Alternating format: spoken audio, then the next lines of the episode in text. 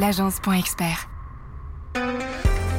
Je vous invite un petit peu à vous rapprocher de votre expert comptable parce que ça peut être intéressant de faire différentes simulations de salaire pour optimiser un petit peu euh, la paye, pour euh, ne pas oublier de mentions obligatoires sur le contrat de travail, etc. Si je veux mettre en place dans mon contrat de travail une période d'essai, il faut absolument qu'on ait un contrat écrit. Donc il faut savoir que depuis 2016, les employeurs ont l'obligation de proposer à leurs salariés une mutuelle avec une prise en charge minimale, 50% à la charge de l'employeur et 50% à la charge du salarié. Seul on va plus vite, ensemble on va plus loin. Je suis Rudy Brovelli, passionné par l'entrepreneuriat et fondateur de l'agence Point Expert, une agence de communication spécialisée auprès des experts comptables. Avec le podcast Place à l'expert, j'ai le plaisir d'échanger tous les mois avec un expert dans son domaine d'activité. Un expert comptable, un notaire, un avocat, un assureur et bien plus encore. Mon objectif est de nous apporter un maximum de solutions et d'astuces pour faciliter et pour améliorer notre quotidien d'entrepreneur. Ensemble, grâce aux conseils de nos experts, faisons décoller notre business. Et tout de suite, place à l'expert. J'ai le plaisir d'accueillir ce mois-ci Hélène Gazin-Moreau, experte en social. Elle dirige depuis 2016 l'agence L'Effet Paye, qui accompagne les entreprises dans leur mission de gestion de la paye et le suivi du personnel sur l'audit fonctionnel et de l'optimisation de la paye ou encore de la formation en droit social. Déjà dans un premier temps, Hélène, merci beaucoup d'avoir accepté mon invitation. Ben, bonjour à toi, Rudy. Bah, bonjour à toi également, Hélène. Euh, j'ai souhaité ta participation à Place à l'expert euh, pour nous donner euh, bah, tes conseils, surtout la démarche, les étapes et les obligations pour le dirigeant sur l'embauche de son premier salarié. En effet, il y a des paramètres importants pour le chef d'entreprise et ce dernier doit respecter un certain nombre de formalités d'embauche. il convient de procéder étape par étape afin d'en oublier aucune sous peine d'être sanctionné. Bah, l'idée, Hélène, c'est comment toi tu souhaites aborder cet épisode par rapport à cette première embauche? Donc euh, en effet, vous avez maintenant euh, créé votre entreprise, euh, passé différents obstacles administratifs pour que votre affaire tourne, et on va maintenant passer une nouvelle étape vous allez passer euh, d'entrepreneur à patron, c'est-à-dire euh, chef d'entreprise avec la responsabilité d'une équipe. Euh, vous allez donc devoir préparer de nouveau certaines formalités, un contrat de travail à signer. Et donc, on va se détailler un petit peu les étapes avec en première partie les obligations à respecter vis-à-vis de l'administration. D'accord. Et puis, je te propose après qu'on voit les différentes obligations à respecter vis-à-vis du salarié proprement parlé. D'accord, ok, parfait, super. Donc sur cette première étape, au niveau de l'administration, comment euh, qu'est-ce qu'il faut, euh, qu'est-ce qu'il faut, comment il faut les contacter, qu'est-ce qu'il faut leur envoyer. Euh, on commence par quoi? Alors, euh, un premier point que je tenais quand même à préciser, qui est un petit peu plus rare, mais qu'il faut, je pense vraiment anticiper dans la, la, première étape, c'est de vérifier si le salarié a bien une autorisation de travail. Alors ça, c'est le cas en fait pour tous les salariés étrangers. Donc c'est vrai que c'est pas la majorité des salariés, mais elle doit se faire bien avant l'embauche cette vérification. D'accord. Donc vérifier si le salarié euh, fait partie de l'Union européenne ou pas. D'accord. S'il fait partie de l'Union européenne, du coup, on n'a aucun formalisme particulier à faire. Euh, la personne va pouvoir travailler dans toute euh, l'Union européenne. Par contre, s'il est hors Union européenne, il faut bien vérifier que la personne a un visa, un titre de séjour, une carte étudiant, enfin tout un tas de documents qui peuvent être différents et qui vont lui permettre de travailler sur notre territoire français. D'accord, ok. Euh, si on a ces documents-là, hormis de les avoir euh, demandés aux, futurs salariés, ça suffit pas.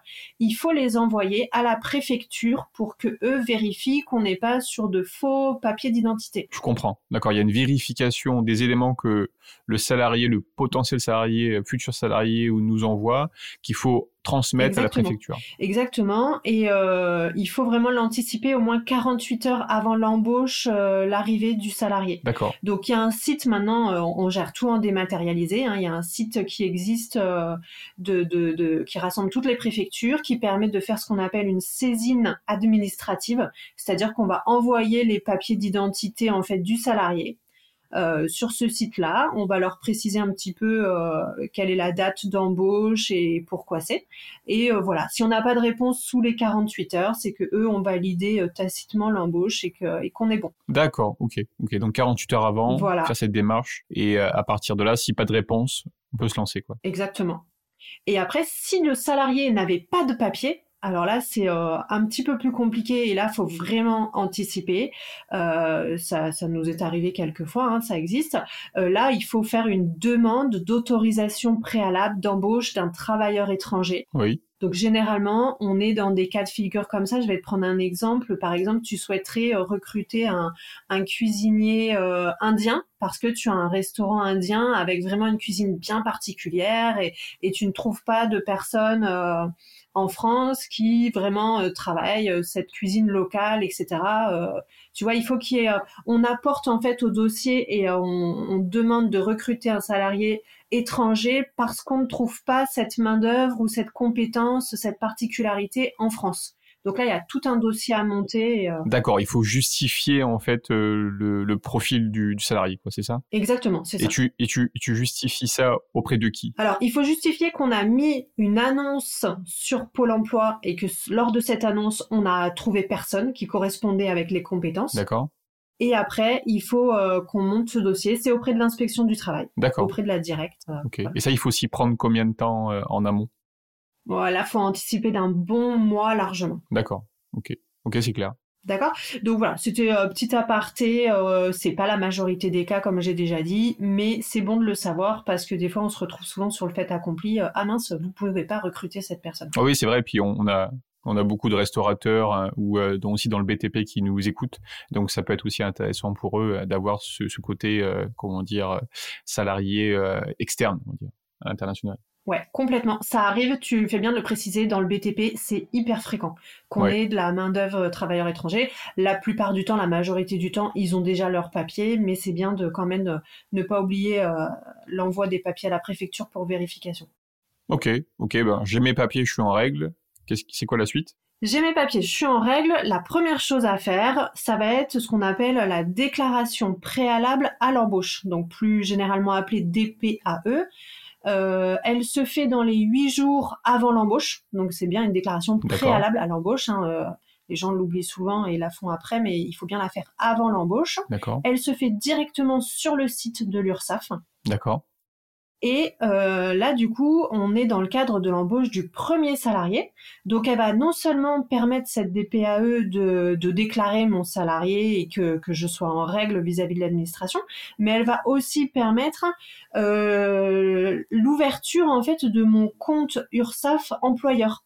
Donc, à, suite à cela, je vais recevoir tout un tas de, papiers de l'URSSAF, de Pôle emploi, de la CARSAT, c'est-à-dire la, la caisse euh, d'assurance. Euh, d'assurance et de travail, du régime général euh, de, de la CPAM. Enfin, elle va permettre l'ouverture de tout un tas de comptes, de la caisse de retraite également, parce que c'est la première que je fais. Voilà. Elle, a, elle a cette importance-là en plus des autres, où j'aurai, même si j'ai d'autres salariés après, je referai toujours ma DPAE, donc la déclaration préalable à l'embauche, pour que mon salarié soit déclaré. C'est ça. Et là, en plus, elle permet l'immatriculation en fait de l'entreprise aux différents organismes. D'accord. Ok. Ok, c'est très, clair. Voilà. Et le dernier petit point euh, par rapport à l'administration en cas de contrôle de l'inspection du travail, il faut que je tienne un registre du personnel. D'accord, c'est-à-dire? Alors on peut le tenir, euh, alors on peut le tenir de façon différente, soit papier. Je vais aller acheter euh, dans un euh, magasin spécialisé de bureautique, de fourniture de bureau, un cahier. C'est souvent un cahier avec une page de couverture verte, écrit en gros registre du personnel. Soit je peux aussi le tenir de façon numérique. Je sais que nous, le logiciel de paye, par exemple, nous permet de, de renseigner, de compléter un registre du personnel qui est tout à fait valide aussi.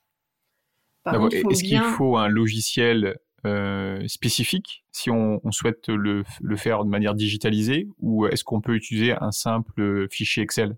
Un simple fichier Excel, ça peut, ça peut très bien aller. Il n'y a pas d'obligation particulière. Par contre, il faut bien euh, respecter euh, bah, toutes les euh, colonnes, on va dire, ou cases qui sont obligatoires. Ah, il y a une nomenclature. Exactement, c'est ça. Exactement. Ça, tu l'as où cette nomenclature? Oh, Je tape registre du personnel sur Internet, on le trouve très très facilement. D'accord. Il y a une partie en fait sur l'identité du salarié, donc avec son nom, son prénom, sa date de naissance, tu vois, enfin des, des, des données de cet ordre-là. Après, il y a quelques informations sur le poste, sur le nom de l'emploi, sa qualification. Et il y a quelques informations sur le contrat, sur euh, si c'est un CDI, un CDD, euh, la date d'embauche, la date de fin au moment où le salarié quitte l'entreprise. Voilà. Et il va falloir y inscrire tous les salariés, y compris si j'ai un jour j'ai des stagiaires, euh, dans l'ordre chronologique. Donc au, fil de l'eau que j'ai mes embauches les unes les unes les autres. D'accord, date d'arrivée, ordre chronologique. Ok, c'est très clair. Mais voilà, c'est vrai qu'on parle souvent du registre du personnel papier. Un registre du personnel numérique peut aussi convenir. Le tout, c'est de vraiment avoir euh, la trace et le suivi chronologique de toutes mes embauches. Donc voilà, au niveau administration, euh, on va dire que c'est à petit peu près tout. Après, on euh, faudra bien penser c'est moins lié à l'obligation de comment dire de l'embauche de mon premier salarié, mais malgré tout, faudra penser à mettre en place de l'affichage euh, obligatoire, euh, par exemple les horaires de travail, euh, les sorties de secours. Enfin, moi, après, il y a les, numéros de téléphone de la médecine du travail, ce genre de choses. Et puis, penser aussi à tenir à disposition du salarié la convention collective. Voilà, donc, à disposition de manière papier ou de manière digitalisée? De manière papier. Papier, d'accord. Si, si, le salarié il est en télétravail, comment ça se passe? Bon, C'est que à disposition. Euh, je pourrais lui envoyer s'il faut à ce moment-là. Euh, je pourrais lui envoyer par mail ou je pourrais lui envoyer papier. Après, il peut aussi le salarié, généralement, même s'il est en télétravail, euh, venir le consulter quand même le jour où il est dans l'entreprise. D'accord. quelle serait la volonté pour le salarié de consulter ce document? Oh, il y en a plein. Euh, ça peut être de consulter euh, une convention collective. Elle fait état euh, des minima de salaire, de la grille de classification, du nombre de jours de congés un petit peu spéciaux qu'il pourrait avoir, de de l'indemnisation que le salarié serait susceptible d'avoir dans un cas de maladie ou d'un congé maternité par exemple voilà ça fait vraiment référence à toutes les règles propres à la branche d'activité de l'entreprise D'accord. La convention est toujours euh, plus, euh, on va dire, elle est toujours dans une meilleure position que la loi, c'est ça? Non, pas du tout. Non. Tu vas avoir des conventions collectives qui sont, euh, ce que je vais dire, un petit peu obsolètes, c'est-à-dire que les syndicats ou les branches sont pas très actives et ne remettent pas à jour régulièrement les conventions collectives.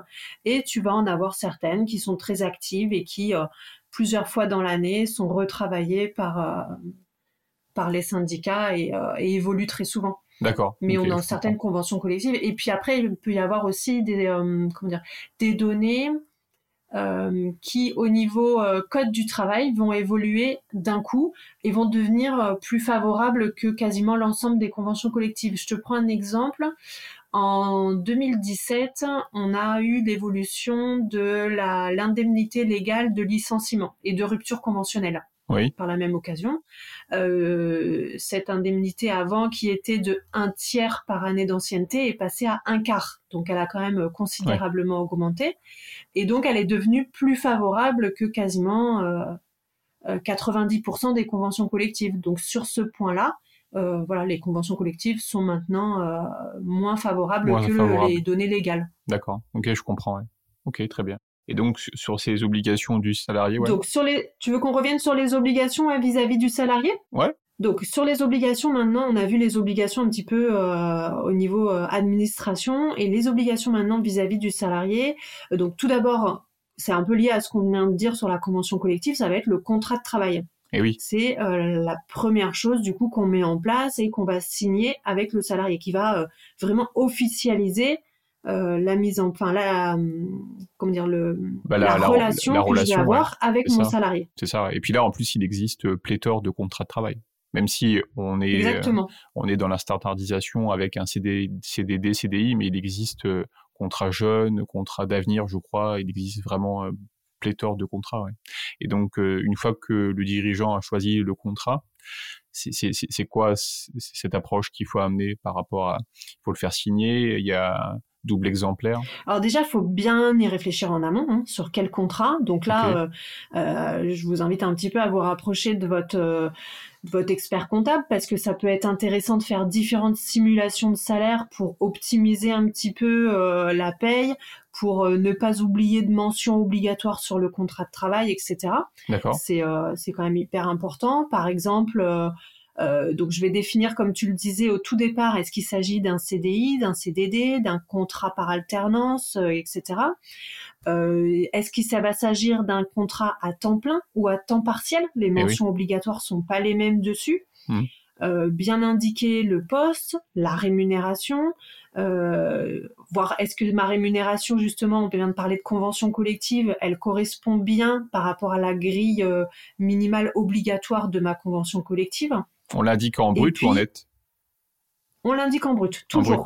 Alors, je vais te donner un exemple. On l'indique en brut parce que si, par exemple, euh, la cotisation mutuelle venait à augmenter. Oui. D'accord? J'ai une cotisation, par exemple, mutuelle qui est de 100 euros par mois, 50 euros pour le salarié, 50 euros pour l'employeur. Elle augmente. En 1er janvier 2022, on passe à 110 euros, 55 euros par l'employeur, 55 pour le salarié. Si je calcule mon salaire sur le net, ça voudra dire que je vais, moi, employeur, prendre en charge 100% de l'augmentation finalement. Je vais prendre 100% des 10 euros. Ah Alors que si je calcule mon, si je mets ma référence de salaire par rapport à une référence brute, euh, voilà, j'aurais bien l'évolution de mes charges sera répartie euh, de façon proportionnelle, comme ça a toujours été le cas pour le salarié et pour l'employeur. Alors que si je maintiens toujours un salaire net, attention aux augmentations des cotisations. Ouais, ouais, côté euh, côté employeur. Ok, ouais, je comprends. D'accord. Donc voilà, et puis c'est l'occasion, on n'y pense pas souvent, mais c'est l'occasion, euh, je pense, quand vous échangez avec un expert sur la rédaction des contrats de travail, de ne pas oublier aussi différents euh, articles type comme euh, par exemple un avantage en nature véhicule ou un ordinateur ou la mise en place d'une vidéosurveillance que vous pourriez avoir, euh, différentes frais de déplacement, enfin voilà, il y a, peut-être aussi euh, différentes choses annexes qui sont pas forcément obligatoires mais qu'il faudra voir dans le contrat de travail. D'accord, donc ça c'est c'est à stipuler et si, si ça arrive au fil de l'eau, c'est-à-dire par exemple le, le, le, véhicule en fait n'est pas n'est pas là quand euh, le, le, salarié signe son premier contrat de travail, mais six mois après, euh, on se rend compte qu'il a besoin qu'il a besoin en fait d'un moyen de locomotion. Euh, il faut faire un avenant. Mmh, exactement. Il faudra faire un petit avenant pour pour venir le rajouter et venir le contractualiser donc, ça veut au dire... salarié. Cet avenant fera référence, ouais, juste il fera référence au contrat initial et on rajoutera un petit article supplémentaire. Ok, donc ça veut dire que dès qu'il y a une modification de son travail, euh, de ses tâches, de sa façon de, se déplacer ou autre, il faut à chaque fois faire un avenant. Alors pas obligatoirement, il y a des choses qui qu'on appelle ne touchent pas aux éléments essentiels de, la relation euh, avec mon contrat, avec mon emploi, mon salarié. C'est-à-dire par exemple si je l'augmente, si je touche à son salaire, euh, ben, ça va être plus le bulletin de salaire qui va faire référence finalement que le contrat de travail. D'accord? Donc je suis pas obligé de faire un avenant à mon salarié dès que le salaire évolue. Par contre, si je touche au nombre d'heures euh, ou à la classification, là c'est quand même mieux de faire un contrat de travail, enfin de faire un avenant. Et comme tu l'as dit là, euh, si je rajoute un véhicule ou si j'installe des caméras, euh, là, c'est pareil, il faudra quand même passer par un avenant. C'est vraiment des éléments euh, très euh, très sensibles et essentiels au contrat de travail. En fait, c'est quoi? C'est le fait de que le dirigeant se protège?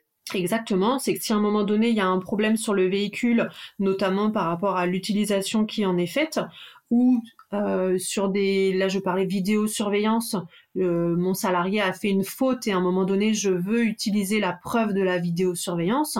Si en amont j'ai pas fait les avenants qu'il fallait, je risque du coup d'être bloqué sur sur certaines euh, comment dire euh, ouais ce sera pas justifié. procédures disciplinaires ou autres que je pourrais faire à l'encontre de mon salarié. D'accord ouais ça sera pas pris en compte en fait. Exactement d'accord ok ok c'est très clair d'accord ouais donc c'est le contrat de travail c'est pas à prendre à la légère quoi hmm. ouais justement alors c'est je rebondis exactement sur ce que tu viens de dire Rudy c'est que le contrat de travail, euh, je voudrais rappeler qu'il n'est pas obligatoire. C'est-à-dire que le contrat de travail écrit en France n'est pas obligatoire. Par contre. D'accord, je sais pas. Ouais. Alors par contre, du coup, si j'ai pas de contrat de travail, euh, ça veut dire que mon salarié est obligatoirement en CDI à 35 heures. Et ah, il a un défaut en fait. D'accord. S'il n'y a pas de contrat de travail écrit, c'est euh, standard, c'est ça. CDI, 35 heures au SMIC. Exactement. C'est que oui, parce que le salarié sera toujours en mesure de prouver qu'il y a quand même une relation euh, contractuelle, c'est-à-dire que à un moment donné, il y a un lien de subordination. Je lui ai donné des missions à faire et euh, à côté de ça, je le paye. Il y a des bulletins de salaire ou en tout cas, il y a des euh, mouvements d'argent sur le compte.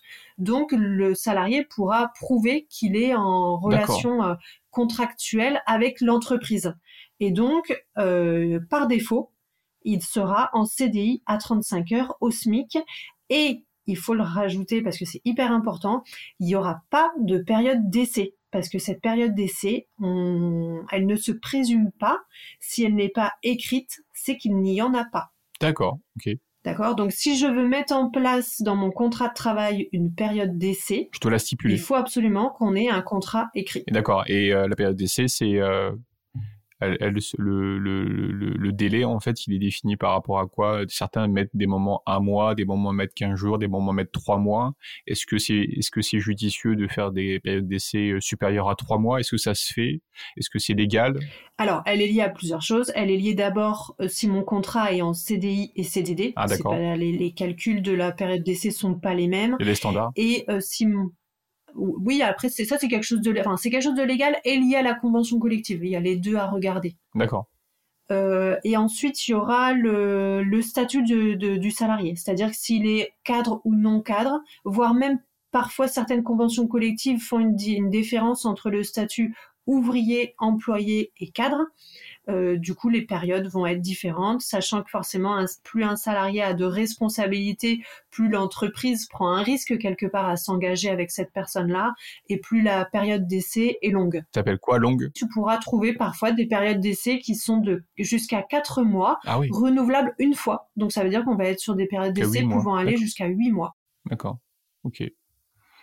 Ok, c'est très clair travail, vraiment un gros pavé quand même sur lequel euh, il faut prendre le temps de s'y attarder et de bien, euh, bien y réfléchir en amont. Après, la seconde chose vis-à-vis de mon salarié qu'il va falloir que je fasse, c'est prendre contact avec la médecine du travail. Alors là, je, pareil, on est toujours dans l'embauche de mon premier salarié, donc ça veut dire que jusqu'à présent, la médecine du travail, je m'en étais pas occupée. Donc là, il va falloir que j'ouvre dossier, donc euh, que je contacte la médecine du travail, que je demande une première affiliation, d'accord C'est pas automatique avec la déclaration préalable à l'embauche qu'on a donnée tout à l'heure auprès de l'URSSAF. Il faut vraiment contacter la médecine du travail et remplir un petit dossier d'affiliation. Généralement, il y en a certains qui font même payer une petite, euh, une petite cotisation, euh, un petit droit d'entrée, on va dire, dans à la médecine du travail. Et ensuite, je vais pouvoir du coup inscrire mon salarié. Il va falloir comme ça qu'il passe une, une, visite. Alors maintenant, on appelle ça une visite d'information et de prévention, parce que c'est très rare que le, le, salarié rencontre le médecin du travail. Maintenant, hein, généralement, il voit juste une, une, infirmière qui lui pose quelques questions et qui l'informe sur, sur les risques, etc qu'il peut avoir dans, le, dans, dans, son travail. Et cette, euh, cette visite, donc on appelle ça la VIP, visite d'information et de prévention, elle doit être faite dans les trois mois qui suivent l'embauche. D'accord, trois mois qui suivent l'embauche. Ok. D'accord, il faut prendre un rendez-vous. Alors, sauf après, je vais pouvoir avoir quelques petites dérogations. Si mon salarié était au préalable euh, dans le même type de poste, et qu'il a pas déjà passé cette visite à la même médecine du travail, qu'il va y avoir un suivi, voilà, de, par la médecine du travail. À ce moment-là, je suis pas obligée de lui refaire. D'accord, je comprends. Mais s'il arrive d'un autre département, qu'on n'était pas dans la même médecine du travail, qu'on est sur des ou qu'on est sur des postes différentes, euh, différents, etc., il va falloir qu'il refasse, Cette, euh, cette visite d'information et de prévention. D'accord. Ok. si jamais euh, l'employeur ne le fait pas, c'est quoi Qu'est-ce qui euh, C'est quoi les sanctions qu'il y a derrière? Ah ben il peut y avoir des sanctions prud'homales vis-à-vis du salarié. Enfin, le risque c'est surtout qu'à un moment donné, si le salarié a un accident du travail, il doit y avoir un suivi par le médecin du travail ou que le salarié euh, souhaite lui euh, euh, demander en fait une visite parce que le, un salarié à tout moment est en droit de pouvoir demander une visite auprès du médecin du travail. Du coup, il ne pourra pas le faire. Et là, il va, on, peut, on peut imaginer qu'il subisse un préjudice ou quelque chose s'il n'est pas en mesure de pouvoir prendre librement cette, ce rendez-vous à la médecine du travail. Ok, je comprends. Ok, super. Après, dans un second, dans, dans une autre étape, euh, donc toujours pareil, on est dans l'idée qu'il n'y avait rien d'ouvert. Il va falloir ouvrir un contrat auprès de la mutuelle et de la prévoyance, donc qui peuvent être deux organismes totalement différents. Oui. Donc, faut savoir que depuis 2016, les employeurs ont l'obligation de proposer à leurs salariés une mutuelle avec une prise en charge minimale, 50% à la charge de l'employeur et 50% à la charge du salarié. D'accord, 50-50. Donc ils ont obligation de leur proposer une mutuelle. D'accord. Ouais, il y a obligation de proposer une mutuelle. Après, il existe différents cas de dispense. Par exemple, si mon salarié est présent que en CDD de moins de trois mois, je vais pouvoir le, le, dispenser d'être affilié à cette mutuelle. Ou alors, s'il est rattaché euh, avec son conjoint à une mutuelle déjà d'entreprise obligatoire par le conjoint, voilà, il faudra regarder un petit peu plus spécifiquement, mais il pourra peut-être être dispensé aussi. D'accord, je comprends. Mais moi, en tout cas, en tant qu'employeur, ça ne me dispense pas de lui proposer. Voilà, il y a vraiment cette obligation de, de lui proposer la mutuelle, de l'affilier et de vérifier vraiment que mon salarié est couvert. D'accord. Le salarié après peut, lui, peut refuser et dire je prends ma propre mutuelle parce qu'il y a plus de garanties euh, par rapport à celle que l'entreprise me propose Malheureusement, non. Il ne. Alors malheureusement non, il ne devrait pas euh, pouvoir euh, y échapper. Il va falloir que si effectivement cette mutuelle est pas hyper intéressante en termes de garantie, etc., eh ben il devra cotiser à deux mutuelles, ce qui effectivement, euh, je te l'accorde, est parfois aberrant, mais mais on a cette obligation de d'assurer le salarié. D'accord, ok, je comprends. Ok un point important à prendre. Et au niveau de la prévoyance, comment ça marche? Donc pareil, alors, euh, alors elle n'est pas toujours, elle par contre, obligatoire. D'accord. Ça va être d'une part en fonction de la convention collective. Il y a certaines conventions collectives qui euh, n'obligent euh, aucune obligation. D'accord, par-dessus, où c'est, on a un petit peu un vide, un vide au niveau de la convention collective là-dessus. Et on a certaines, par exemple la convention Syntec, bureau d'études, où là, la prévoyance est obligatoire. D'accord? Et après, ça va aussi être en fonction du statut du salarié. C'est-à-dire que pour les statuts non cadres, eh ben, si c'est pas obligatoire dans la convention collective, je ne vais pas être obligé de les assurer. Par contre, si j'ai un salarié cadre, quoi qu'il arrive, convention ou pas convention collective, le cadre, il va y avoir une couverture obligatoire à avoir. D'accord. Ok. Ok, en fonction du statut, euh, l'obligation ou pas d'être euh, rattaché à la prévoyance. Voilà. Généralement, ce sont des prévoyances qui couvrent les salariés en cas de donc sur leurs heures de travail, en cas d'accident de travail, en cas d'invalidité ou de décès, euh, et il peut y avoir des couvertures aussi supplémentaires dans le cadre de maladies non professionnelles. D'accord. Ok, très clair. Ça marche. Une fois qu'on a passé la prévoyance? Donc une fois que j'ai fait toutes ces étapes-là, la dernière chose qu'il va me falloir programmer. Alors là, c'est vraiment plus euh, à long terme, dans le cadre des deux années à suivre, ça va être que je pense quand même à l'entretien professionnel. Euh, donc là, c'est un entretien à faire avec le salarié. C'est un petit point de bilan, oui, un petit point d'étape pour euh, refaire le point sur la carrière, sur les formations qu'il a pu avoir ou ne pas avoir, sur euh, l'augmentation de salaire, mais aussi le bien-être euh, du salarié dans l'entreprise, euh, ses souhaits d'évolution ou pas, etc. Enfin voilà, un petit point d'étape qui maintenant est obligatoire tous les deux ans. Ouais, je le valide.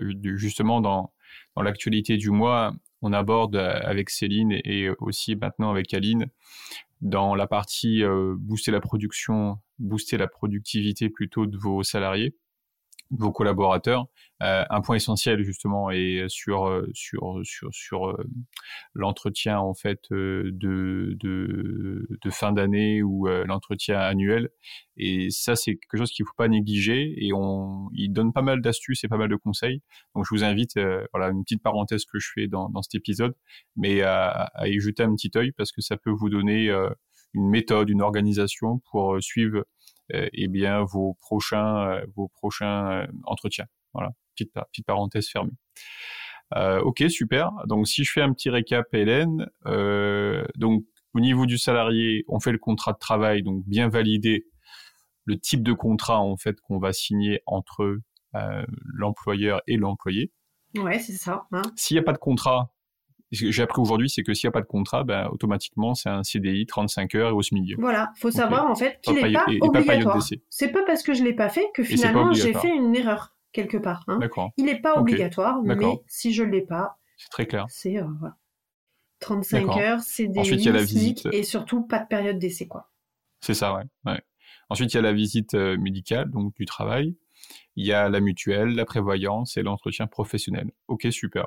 Euh, si euh, tu aurais le dernier mot de la fin, qu'est-ce que tu pourrais nous donner comme peut-être petit conseil?